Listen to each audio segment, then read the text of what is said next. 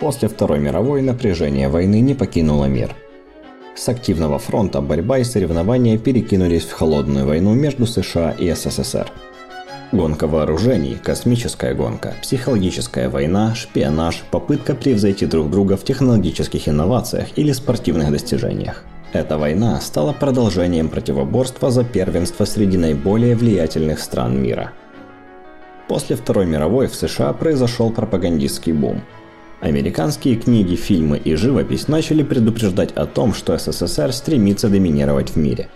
Яркий пример – черная комедия «Доктор Стрэнджлав» или «Как я перестал волноваться и полюбил бомбу». Этот фильм американский режиссер Стэнли Кубрик выпустил в 1963 году – он демонстрировал постоянный страх американцев перед ядерными боеголовками и переполох вокруг строительства бункеров. В это время СССР пытались влиять как на США, так и на европейскую часть континента. В 1945 году в сфере влияния СССР было около 180 миллионов человек. А в 1950 году их количество возросло уже до 800 миллионов – СССР изо всех сил увеличивал идеологическое давление и распространял свои политические партии. Появились Компартия США, Социалистическая рабочая партия. В США начали издавать коммунистические газеты более чем в 300 тысячах экземпляров. Но и здесь кинематограф не заставил себя ждать. Эти события изобразили в фильме 1951 года «Я был коммунистом для ФБР», где рассказывается об агенте ФБР, работавшем под прикрытием в качестве члена организации Коммунистической партии. США изо всех сил пытались противодействовать распространению коммунистической идеологии. В 1947 году президент США Гарри Труман инициировал создание комитетов по расследованию и увольнению сотрудников, в которых возникли сомнения насчет их лояльности к США и потенциальной принадлежности к коммунистическому движению. Параллельно работали комиссия по расследованию антиамериканской деятельности и подкомитет Сената США по расследованиям внутренней безопасности, который возглавил Джозеф Маккарти, лидер и рупор антикоммунистического движения тех времен. Для послевоенного американского общества из телевизора, радио и газет звучали такие словосочетания и ассоциативные образы СССР, как «красная угроза», «железный занавес», «советский медведь» и «ядерный страх». Коммунизм, господствовавший в СССР, а значит и автоматически и сам СССР, стал считаться важнейшей, самой актуальной проблемой в мире, особенно после появления у Советского Союза атомной бомбы в 1949 году. СССР демонстрировали как угрозу, последствия которой проникают в каждую область деятельности человека. И борьба с этой угрозой является неотложным делом мирового масштаба.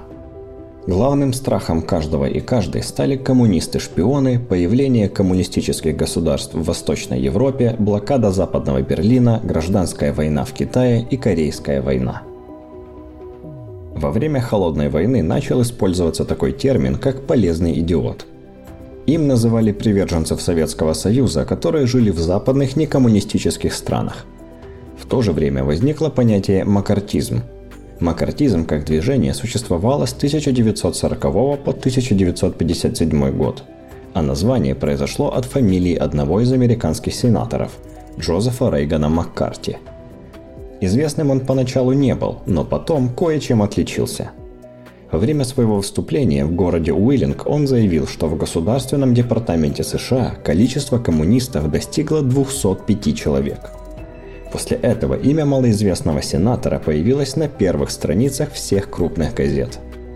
Громкое и ничем не подтвержденное заявление сделало его главным антикоммунистом Америки. А макартизм в целом стал практикой предъявления ложных или необоснованных обвинений в подрывной деятельности и государственной измене. Особенно, когда это было связано с анархизмом, коммунизмом и социализмом. Страх перед красной угрозой вылился в занесение в черные списки, аресты и депортацию лиц, подозреваемых в принадлежности к коммунизму. Параллельно из библиотек изъяли около 30 тысяч книг про коммунистического направления. ФБР также обязалась предупреждать общество о том, что коммунисты живут среди простых граждан. Джордж Гувер, глава ФБР, озвучил 10 советов для американского народа для того, чтобы не допустить распространения коммунистической заразы – Пункты представляли собой ориентир для образцового американца. А именно, сообщать правоохранительным органам, если коммунисты нарушают закон. Не участвовать в нарушении гражданских прав, поскольку это на руку коммунистам. Не позволять коммунистам в организации или профсоюзе лишать вас работы права голоса.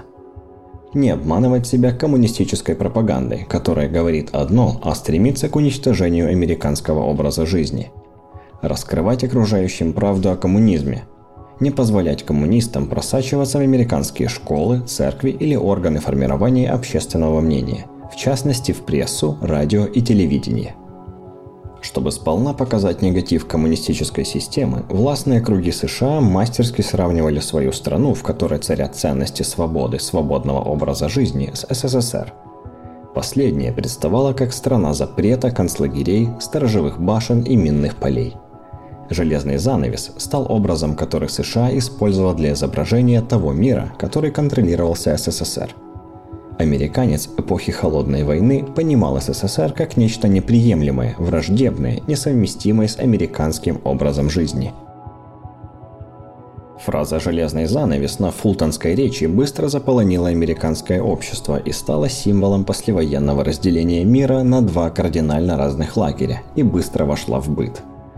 Кое-где ее используют и сейчас в отношении современной России – Нельзя обойти вниманием удачное использование в послевоенный период образа медведя. В американской пропаганде он изображался медленным, но вместе с тем большим, опасным, репрессивным и угрожающим зверем.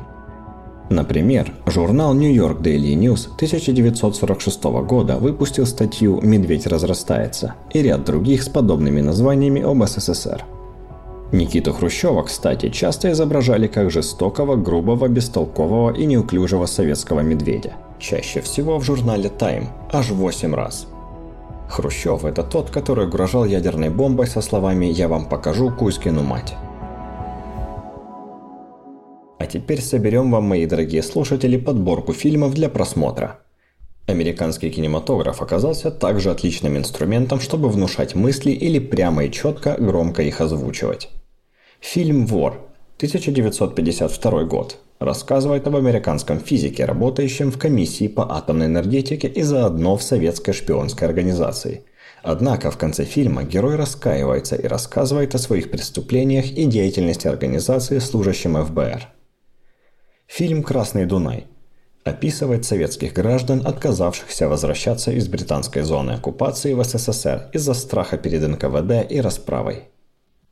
Фильм «Железный занавес» 1948 года режиссера Уильяма Велмана основал серию фильмов о красной опасности того периода. Что можно почитать? Прекрасным примером является роман Джорджа Оруэлла 1984, написанный в 1948 году, и в котором автор, взяв за основу образ СССР, показал антиутопическое будущее – мир тоталитаризма, контролирующий каждого жителя – в нем существует Министерство правды, создающее информационное поле и дающее людям те знания, которые выгодны всеобъемлющему правительству. А оно, в свою очередь, через спецслужбы мониторит каждого гражданина. Произведение рассказывает об изолированном от правды обществе, принимающем ложь и замену понятий.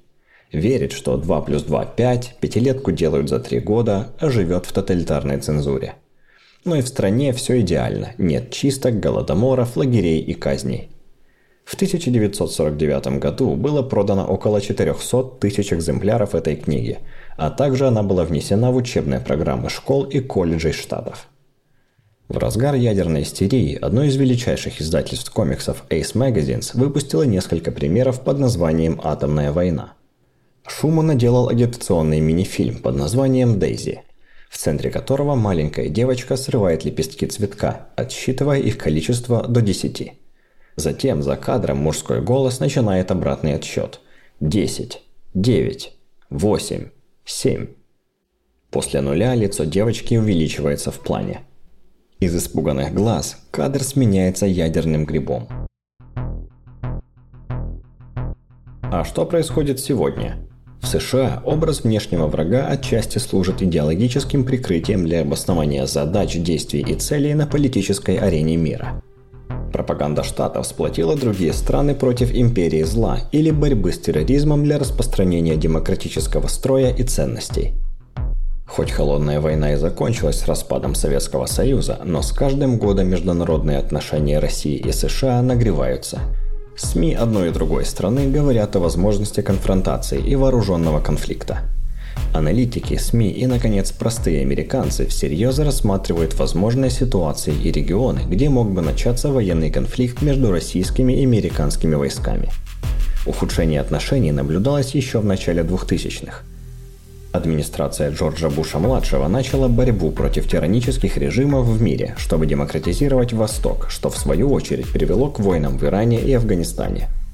К восстановлению состояния холодной войны привело также расширение НАТО на восток.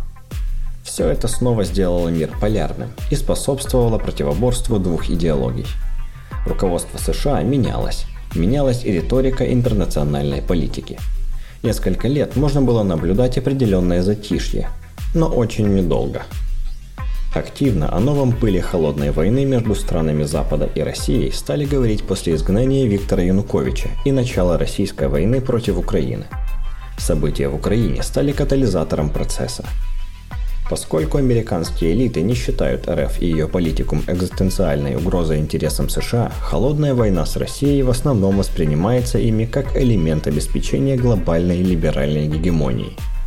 Но похоже, что руководство РФ относится к этой ситуации серьезнее, чем загнивающий Запад. Политическая ситуация в США и отношение к повторному соперничеству с бывшим СССР изменились. Теперь это не напоминает прежнюю охоту на ведьм и вездесущую угрозу коммунизма. Американская элита 21 века не считает современную Россию глобальным стратегическим противником номер один, несмотря на многочисленные публичные декларации.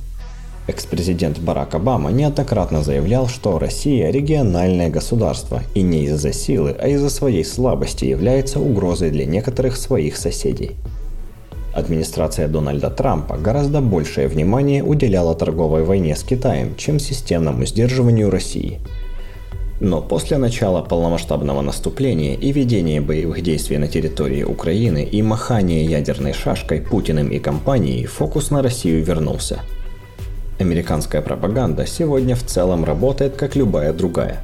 Американцам предлагают настолько много информации, что постоянно проверять ее рядовые граждане устают – Поэтому в большинстве своем они слушают, смотрят и читают те источники, которые озвучивают желаемые утверждения.